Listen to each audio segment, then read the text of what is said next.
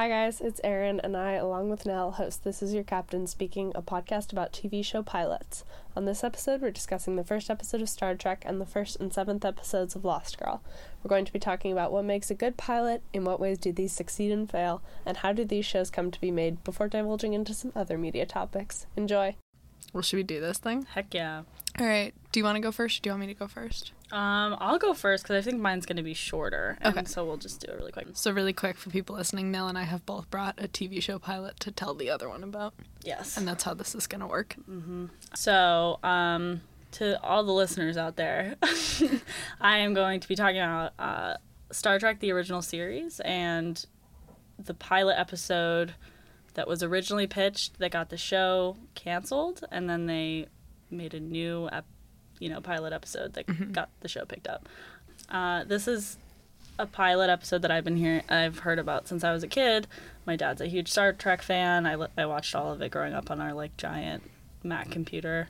So uh, the pilot episode that was originally written was written by Gene Roddenberry, who went on to write the rest of the original series or most of it. Um, and he's the creator, or considered to be the creator of the original tra- Star Trek series. And he wrote The Cage. And essentially, a quick plot overview is that Captain Christopher Pike, who is obviously not, does not end up being the captain of Starfleet um, in the rest of the series, he gets a distress call from another planet and they basically go down to investigate. And there's a beautiful woman who is like an enchantress and she like gets them to believe that there's something wrong and then she takes over or something like that. So Star Trek was pitched so this this episode The Cage was pitched to NBC and it was called Too Cerebral and Too Intelligent and then also Too Slow with Not Enough Action to be picked up for the series. Um they didn't reject it outright, but they did threaten to cancel the show if they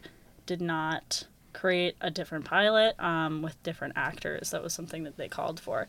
That was really interesting. The only, I believe, the only actor that remained from the first pilot to the second was Leonard Nimoy, who, of mm-hmm. course, plays Mr. Spock and ended up writing and producing Star Trek in the later years. So the second pilot is the one that they ended up.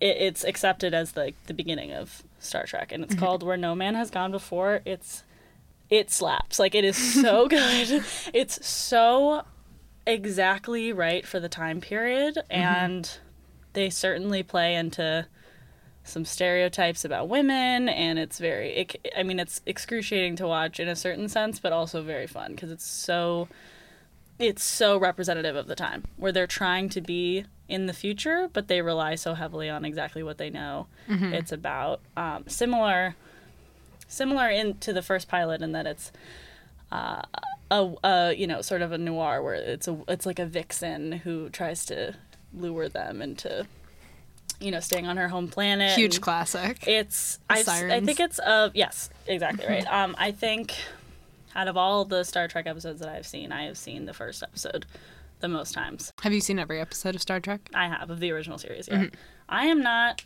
you know there's a whole group of people who really like uh, Star Trek the I don't even know what it's called Is it like Next Generation? yes thank you yeah. Star Trek the Next Generation series and I just I probably would like it. I just cannot. I'm a purist. Can't I don't to watch it. give a care about anything that doesn't have Leonard Nimoy in it. That's the reality of the situation. I think he's a genius. I think he's the best part of the show. NBC also thought he was the best part of the show because he is. Yeah, he's a genius. definitely. It's fine. So um, in the movies, does like I saw the movie, but I didn't really like one of the like later movies. Is Benedict Cumberbatch like supposed to be Spock in like the more recent No, movies? I was kind of confused. yes, I know why you would say that because he has kind of a similar look.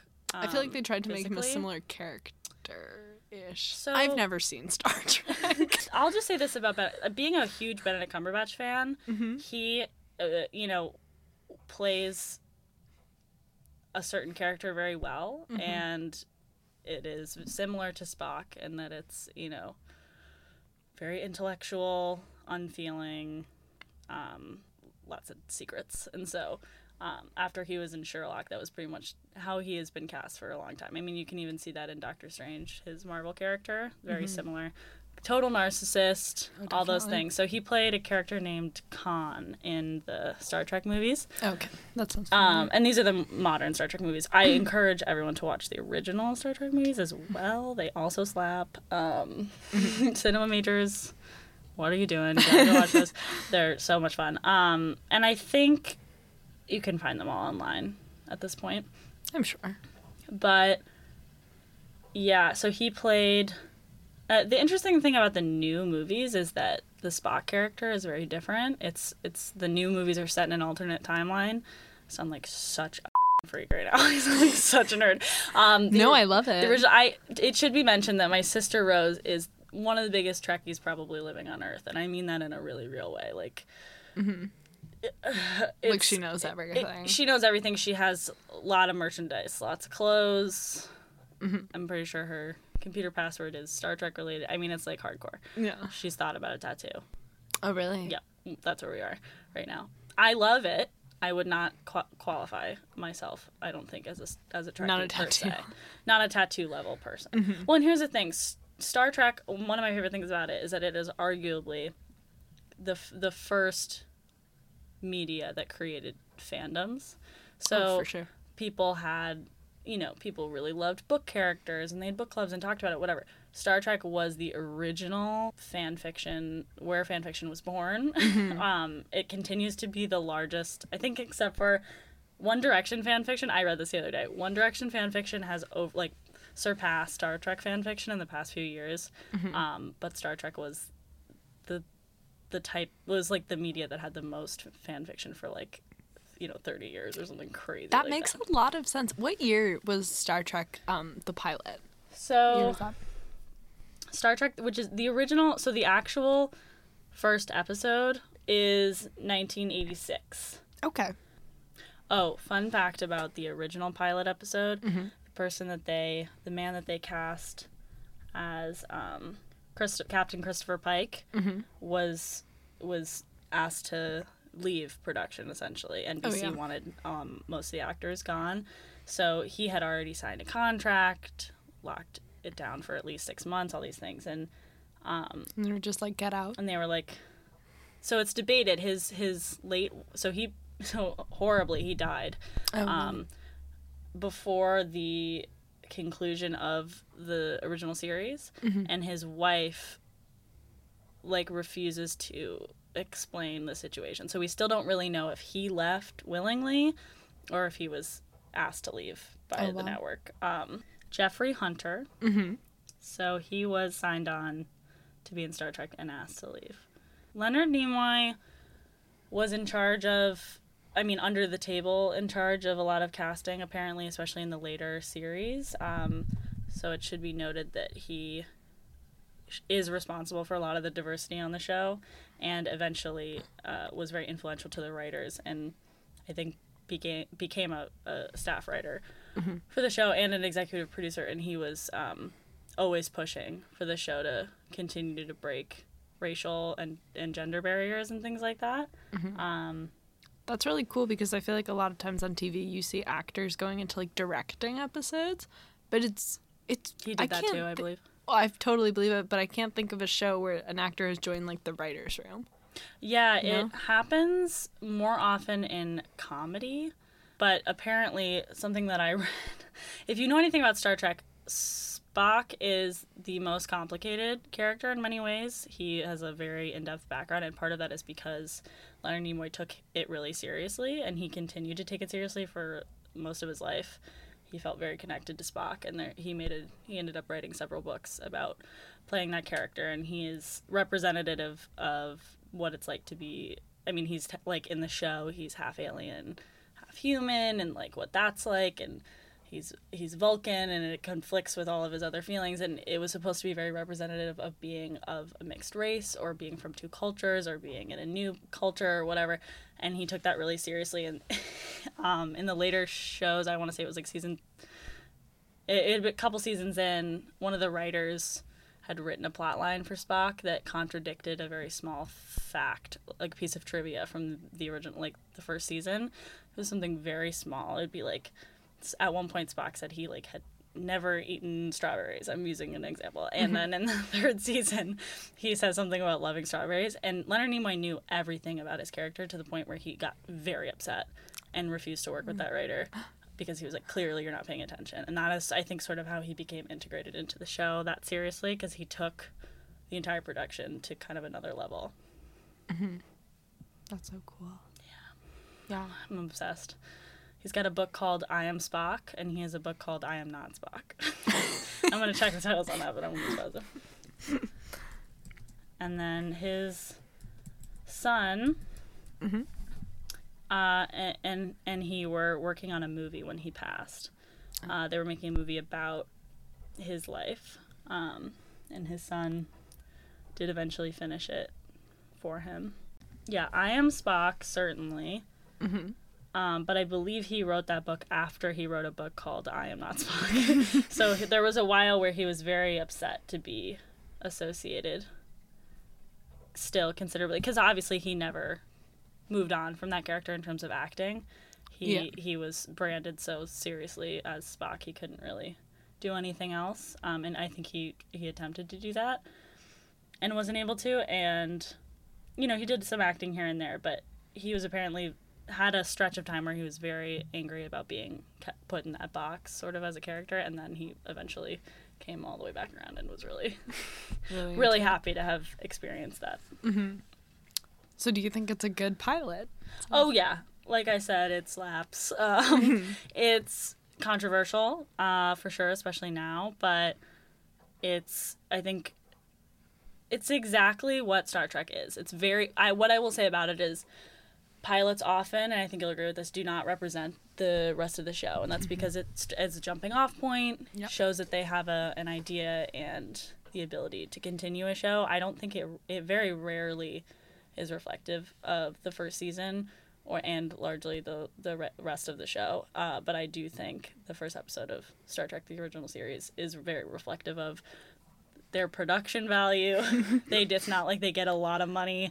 All of a sudden, you know, Star Trek was actually not popular until years after it was canceled. Um, People certainly watched it, but it wasn't didn't receive a lot of funding. So the cardboard spaceship and you know hand painted rocks and stuff in the first episode is exactly what you're gonna see throughout the rest of the series and it's it's a lesson in production value and like what real heart in a show can do for it and like what if uh, essentially what an audience and a fan base can do for a show it doesn't matter that you know they were duct taping props you know Yeah. to keep them together. um, they have the most ama- in the first episode. They are attempting to make it look like there's an alien animal on this planet, and they just put a, a dog in like a costume. like they literally just put like a lion costume on a dog, and it is the funniest thing I've ever seen in my life. And the dog just walks oh around with like fur, like orange fur, like sticking out of the back of its head, and they're like, "Oh, look at that animal!" Like, it's amazing. Okay, That's amazing. yeah, tell me about your show. Okay, so speaking of the idea of like having a show that's so based around the fandom, um, I am not doing Buffy the Vampire Slayer, but I think Buffy the Vampire Slayer is the reason that this show exists. Because Buffy the Vampire Slayer is one of my favorite shows of all time. And that started in 97, I'm pretty sure, and went until like 2003, about. Um, and then there was kind of a gap. There weren't a lot of like I mean, you had the Sarah Connor Chronicles, but like there wasn't a huge like Buffy show after that, and I think it's coming back now. You have shows like Wynonna Earp, um, and then there's this show, which is a Canadian show, um, on the Sci-Fi Network, and it started. What a great network. Oh, absolutely. love it. Oh, Canadian shows on the Sci-Fi, so solid. Um, and it started running in 2010, and it ran until 2015, and it is a show called Lost Girl. And the reason I'm really fascinated by this show is because the pilot, the show that got sold to the network, and the first episode are two different things. The pilot that they sold actually ended up being the eighth episode, called Vexed. So what I did is I watched the eighth. I had I've seen episodes one and two before, but I hadn't seen them for a while. So what I did is I watched the eighth episode and then I went back and watched the first episode mm-hmm. and just tried to determine which one was a better first episode, mm-hmm. essentially. And they're both actually pretty solid as pilots, I would say, which is interesting. I don't know, like watching the eighth episode, I don't know. Obviously, I haven't seen all the episodes, but I don't know if you need seven episodes before it to explain what's happening. Hmm. Because I think the eighth episode actually does a pretty good job. I was going to say, in the first three minutes, we already know that there's a love triangle. We already know that it's supernatural. We already know that she heals through sex, which is like a huge part of the show. And we already know that she's someone that takes clients and she's supernatural. And so Oh, okay. I think you have a pretty good idea Yeah, of you what's have a happening. Pretty good background. Yeah, definitely. And in the first five minutes of the first episode, we know she's like supernatural something. We know that she doesn't have a clan is like a big part of it, and she meets Kenzie, who ends up being her best friend like throughout the show. Mm-hmm. In the eighth episode, she's already kind of in this whole world, and it doesn't start like she's not finding out who she is or something. It's like she's already kind of in the world. In the first episode, it's like she's finding out. So I think it's interesting. I'm like, I'm trying to figure out which one I prefer. The eighth episode has a better soundtrack, in my opinion. so that was formative for me. But um, basically, the show is about Bo figuring out that she's something called Fae, which is like sort of a different evolutionary group of humans that have kind of everyone has like a different supernatural ability. I already love it. Oh, you'd love it. It's so Reminds me good. of a book I read um, way back. I was probably like a freshman in high school or in eighth grade. Mm-hmm. Um, it was called The Graceling. It was like a fantasy book about basically a, Oh yeah. a selective few have supernatural abilities. It was about Mm-hmm. a girl whose ability was like the ability to survive, but they they like use her to murder people. Oh, she yeah. has incredible ability to just kill someone in an instant in any way that she Mm-hmm. wants, and so they use her as like a weapon, and it's very interesting. Oh, that's so interesting. That's like um not that she has like supernatural ability, but I just thought of the Hanna Yeah, where she just kills people. which they are making a TV show of. yeah, I remember. I'm very nervous. I, I I'm sort of like why mess with the perfect thing. yeah, We're talking about the movie Hanna that um Saoirse Ronan. Saoirse Ronan was like kind of her breakout role. Um, I want to Was say that it was an like atonement? I yeah, say. I want to say it was like 2015 ish. I think about yeah, 2013, Um, 2015, somewhere in that range. Formative in my In your youth. youth, had Mm-hmm. a big impact on me. It was it was the Hunger Games level of cool to me, Mm-hmm. and the Hunger Games type like badass girl power. Yeah. but it's like does not smooth over any rough edges. It's very violent. it's very oh, good. Oh yeah, it's violent. Well, Um, Saoirse Ronan is like beautiful, but in that movie, it, they do not put any makeup on her. They do have no attempt to make her feminine, and I really liked that. Mm-hmm. She's of course gorgeous anyway, and can do no wrong. But yeah. Saoirse Ronan's gonna save us all, of course. right, Oh yeah, so I think it is somehow more interesting to have her already in kind of all the all the drama because and not like being introduced to it for the first time. I think the dialogue's a little better when she's already in it and not being like I think the phrase what the hell is insert thing gets said like maybe 40 times in the first episode. Wow. Like, and after a while, it's like I kind of had to laugh at it because I'm like, I've heard this so many times. like, what the hell is this? Who the hell are you people? Like, da da da da da. Which is fair because they do kidnap her off the street and throw a bag over her head. I too would be upset. what the hell? what the hell is this? I'm sure, and I'll bleep this. I'm sure it's because they can't say what the f- on Yeah. air. They can say on the Sci-Fi Network. They can't say. I, I'll I of right. I truly don't understand the hierarchy of word choice ever. I've never Mhm. understood it. I don't know why certain words are worse than others. Um, I don't know why any words are banned anymore. Me either. I've seen basically porn on like family TV networks. Like the Mm-hmm. things they allow on ABC Family is disgusting. Uh, it This is is some of the more intense network sex I've ever seen. Right. Not to mention the amount of violence that is allowed on any show in America ever. Nobody cares if you're Oh watching a, a you know a woman be sexually assaulted or murdered, but if you say God forbid. How dare you? Yeah. You will get canceled Right. and banned from hosting SNL. Christian sensibilities are just shattered. For real. No, because this that's actually really interesting because the eighth episode, it's not as violent. In the first episode, there's a lot more sex because kind of how she get we get introduced to her powers is she's saving. In this one, she's meeting Kenzie in the first episode, and she's kind of saving her from this guy who's drugged her drink. Hmm. And then we kind of see A classic a classic meet move. cute of women friends. hey, We- that guy's treating you like you need help?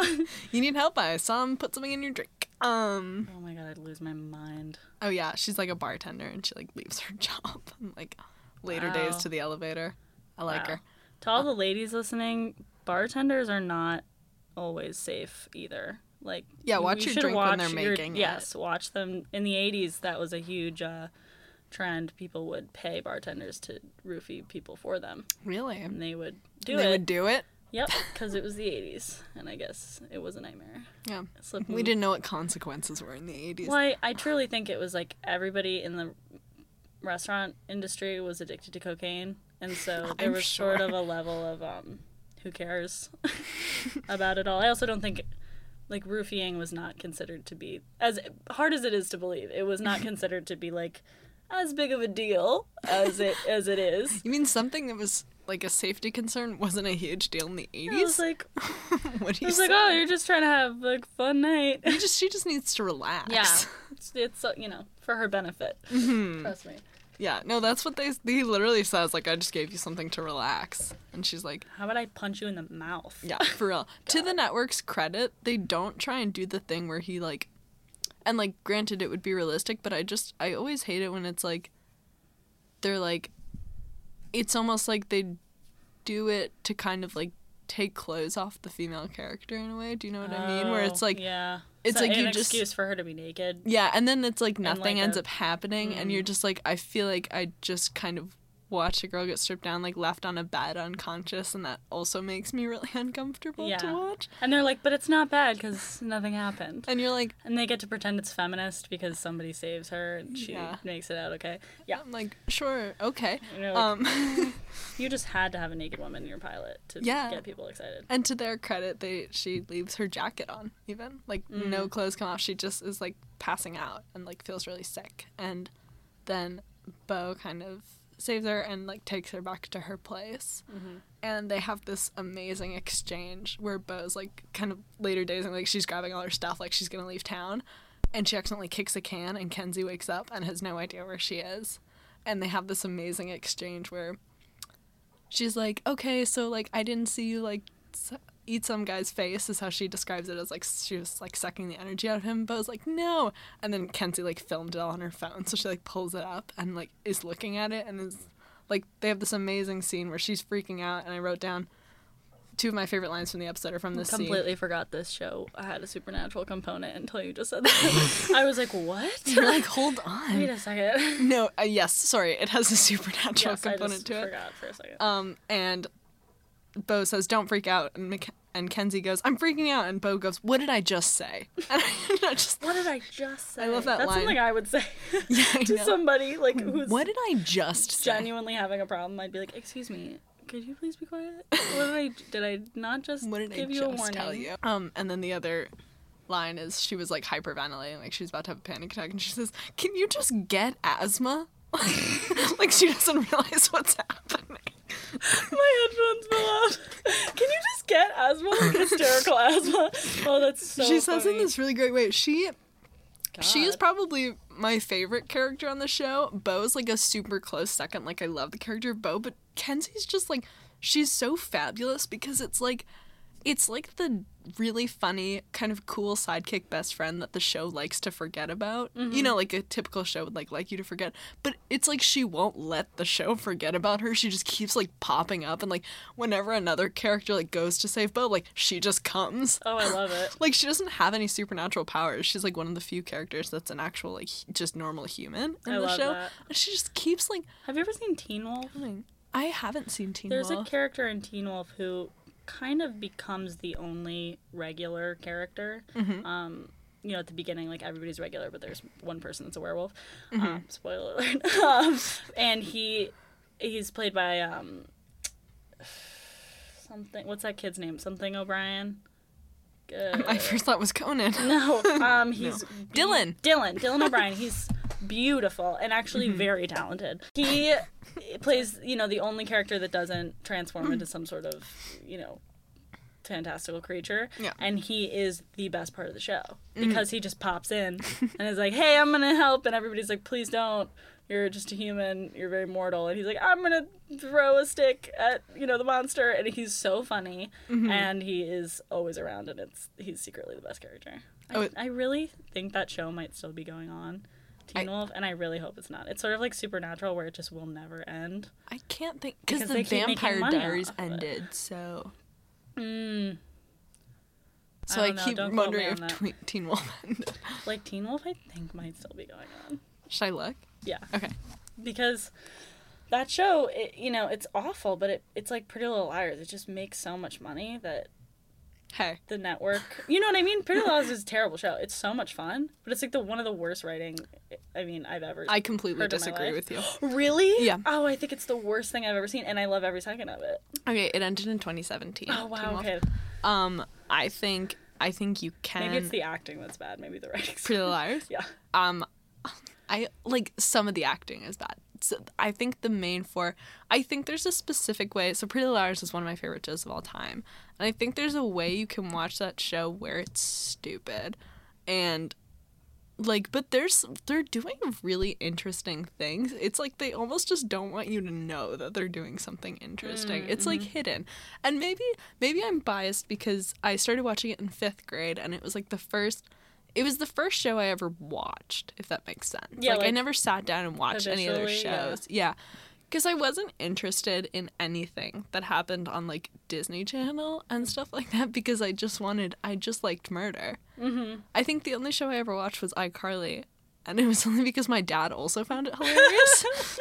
That's so funny. so we watched it together. But um, I think they are doing really interesting things. Like, I, it like sounds stupid when I talk to people that think it's a stupid show because I don't. you, and then I you have a nostalgia attached to it. I think I do, but I think I sound stupid when I'm saying that I No, no, like no, really like it. Well, here's the thing. I watched all of of that show. I also, you know, I used to think Supernatural was the best show ever made, and like in retrospect, that show is the worst thing ever. But it's so good. It's Mm-hmm. the type of content that is incredibly specific to its fan base. yeah. And so it's very hard for people outside of the genre even to understand. Mm-hmm. But that's why I love I love cult class like cult things. Oh, yeah. That's the best. Absolutely. People are, who are obsessed with Pretty Little Liars, you could you're gonna find some friends to, to hang out with.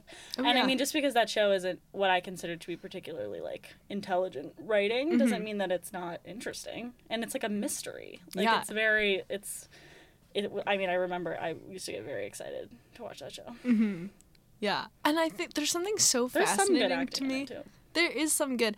The fact that the girl who plays Alison was like 11 when they shot that Oh, pilot. amazing! And And, she comes back around in that show to be She really does. good. There's something so fascinating to me. It's like watching Twin Peaks and Laura Palmer's dead, but she refuses to stay dead. Like she just keeps coming back, Yeah.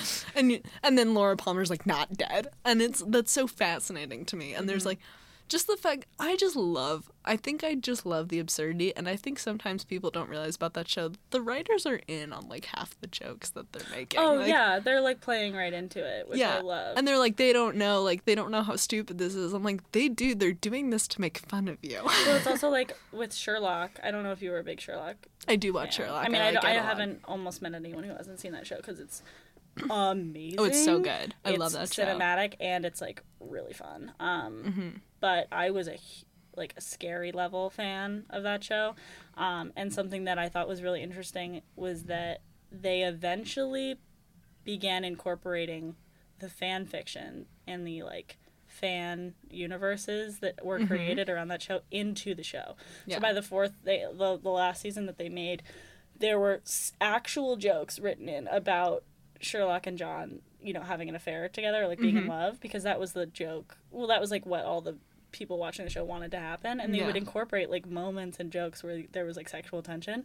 Like the Mm-hmm. writers had to sit down and probably read fan fiction about their characters. Sherlock like, fan yeah, fiction. which is like a f- nightmare. but like they did it because that's who their audience was. It's Yeah. a, it's a really cool, I think, only in the you know modern era or whatever that you can fans can directly talk to the writers and creators of a show, Mm-hmm. which I think is amazing. I think it's amazing. I, Oh, I, I think, think it's so cool. you know, S- uh, Star Trek going back to you know back in the day didn't quite have that ability, Mm-hmm. and, but like fans wrote letters and they had Yeah. fan clubs and and you know conve- eventually conventions and things they made themselves heard but like now it's so easy you can just tweet at these people oh, absolutely. Pretty Little Liars was the first ever show that was a social media show.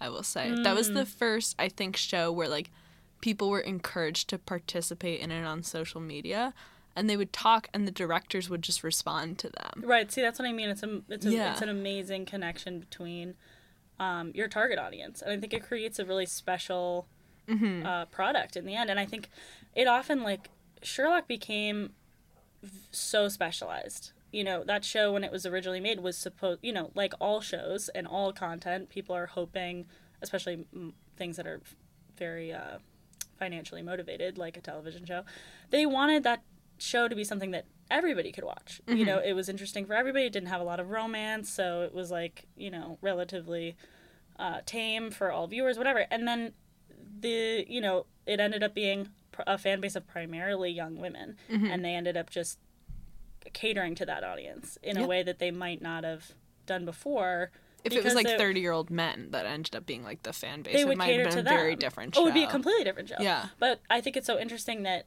i in a way like that, they find instead of c- tailoring the show to make money, they sort of see how it's who is watching it and tailor their content to sort of continue to grab that same audience. It's very interesting. It's much more um audience friendly and I think it's created like the type of television watching um you know generation that we have is because we feel so connected to the content that we watch and consume because it is made for us in a mm-hmm. very real way or a lot of it is made for us in a real way Yeah.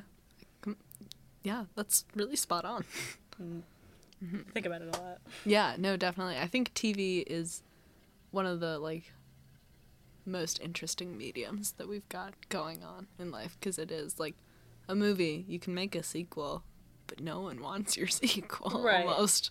well and i think you know television is for me i've never wanted to work in television because i don't actually watch television that i would want to like i would love to work on a show like the handmaid's tale Mm-hmm. I don't watch that show, um, you know, regularly. I've seen a lot of it, but I haven't ever gotten really deep into it because I watch comedy. I watch television to laugh and to have fun and like to as an, a, form of escapism.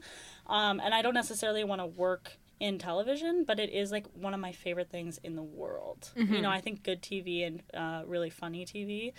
It is like life changing. I mean, think about The Office. The Office is a global phenomenon. Yeah. There is almost nothing like that you know and there rarely is is a film that sort of transcends across you know countries and languages and ages. It's like mm-hmm. it's amazing. I think it does happen but with the office it's like it, the ability to get obsessed is so much easier with television because there's mm-hmm. just endless amounts of time to be wasted watching it and endless amounts of, of information to absorb and it's it, it's incredible. It's because it really is like a whole little universe Yeah, and if you think about it, I think people's movie tastes are generally way more niche than their television tastes. I think that's true. I'm very like I, li- I watch a lot of um very popular television shows. Like I, you know, talking about The Office and and Parks and Rec, and I've seen um you know most a lot of the Netflix series everybody loves. Um, but I've I watch a lot of foreign films and like really dark, you know, stuff that we both love, but that a lot of people don't. I love horror Yeah. um, things like that. And I and they're not necessarily movies I like. I can't wait to go home and watch, you know, Psycho again. It's like that's not really. I watch that movie because I want to learn something and I want to kind of go back in time and have an experience. But like I watch TV to like have a good time and like, Oh, like yeah, for sure. I, I don't really watch it to learn anything because again I don't want to work in it. But maybe I mm-hmm. maybe I will one day and I'll change my mind. But Yeah.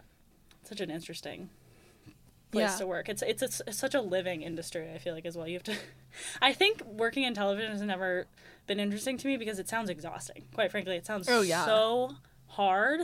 You're never your job is never over. You're constantly thinking about the next episode and the character arc, and Mm-hmm. you know, uh, it must just be so different. To me, I can sort of understand a movie. You have to commit yourself two, three years from the Mm-hmm. minute it's beginning to the minute it ends, if you're writing it or whatever, um, or you're just for there for production and it's like a couple months at most, or Mm-hmm. a couple weeks for the indie film. But like a TV show, like you sign, like like have you read Mindy Kaling's biography? I haven't. It's pretty good, Mm-hmm. but she talks about what it was like to become a writer, a staff writer on The Office, right at its uh, you know foundation and its um, conception, and she moves from New York to LA to do this job, and Mm-hmm. she ends up staying there for like ten years because she's there the entire show, and then Yeah. she's you know she's in it a little bit, and then her character gets more substantial, but she's a she was a head writer on that show the entire time. Mm-hmm. Um, That's why there's so many jokes about um Cornell because she went to Dartmouth. oh, that's so funny. And um, my friend goes to Dartmouth and she's like, "Yeah, everyone jokes about Cornell." I believe that. it's just one of those things where it's hard for me to imagine making a commitment for the next 10 years of my life to, Mm-hmm. a, to a TV show. That sounds crazy to me.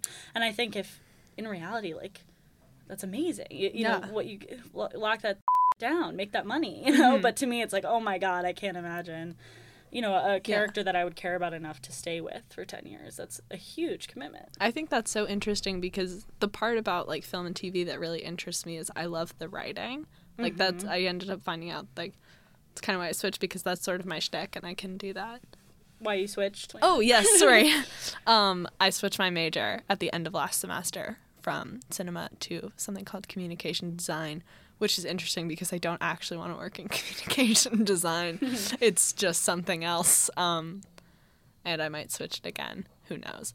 But the part about it that really interests me is writing, and I think that I would work on a TV show before I worked on a movie. That's really interesting. To me. Maybe. And I the thing is I write I write a lot just on my own time.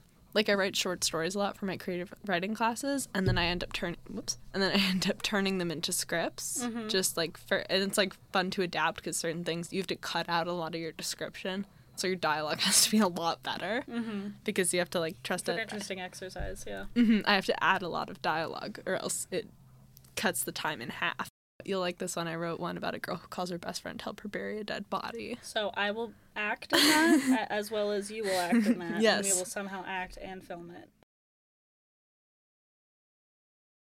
I promise you, there I'm, there are going to be people from my high school that reach out to me when I'm older, um, for good things or bad things, and I'm going to have no idea who they are at all. They're going to be like, "We used to hang out all the time."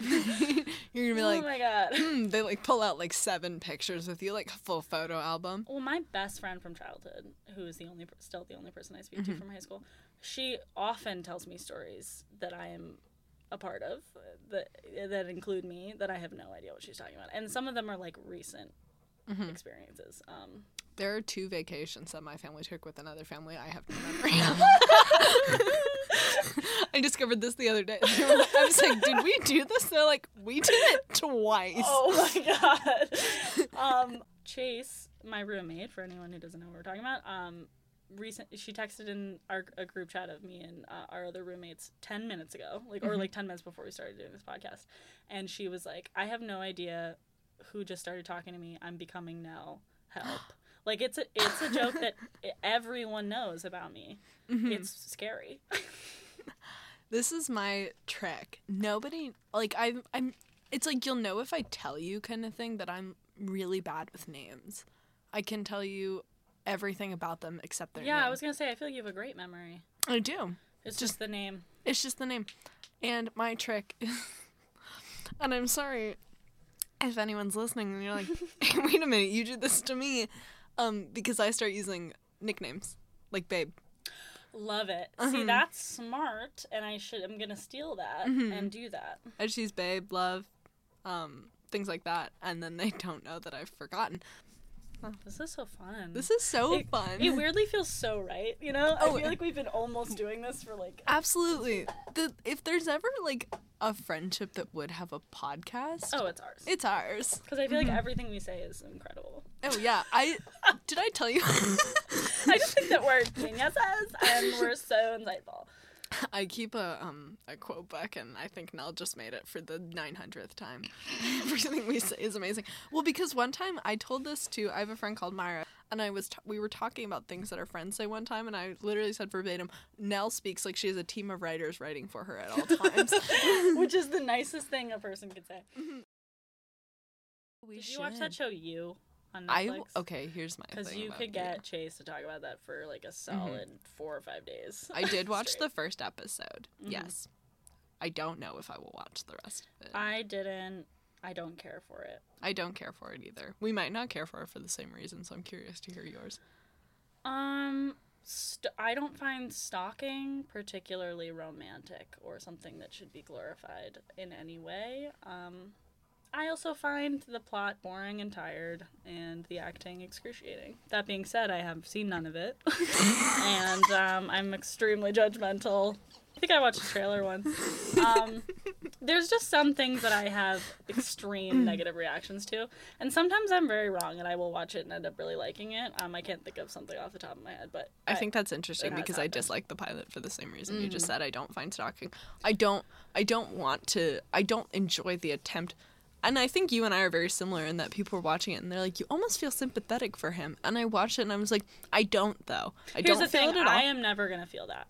So when people are like, "Oh, I almost feel it," and like, "Isn't that ama- an amazing attempt on the part of the writer?" I have, I don't feel that way. if you did you ever listen to the podcast Dirty John?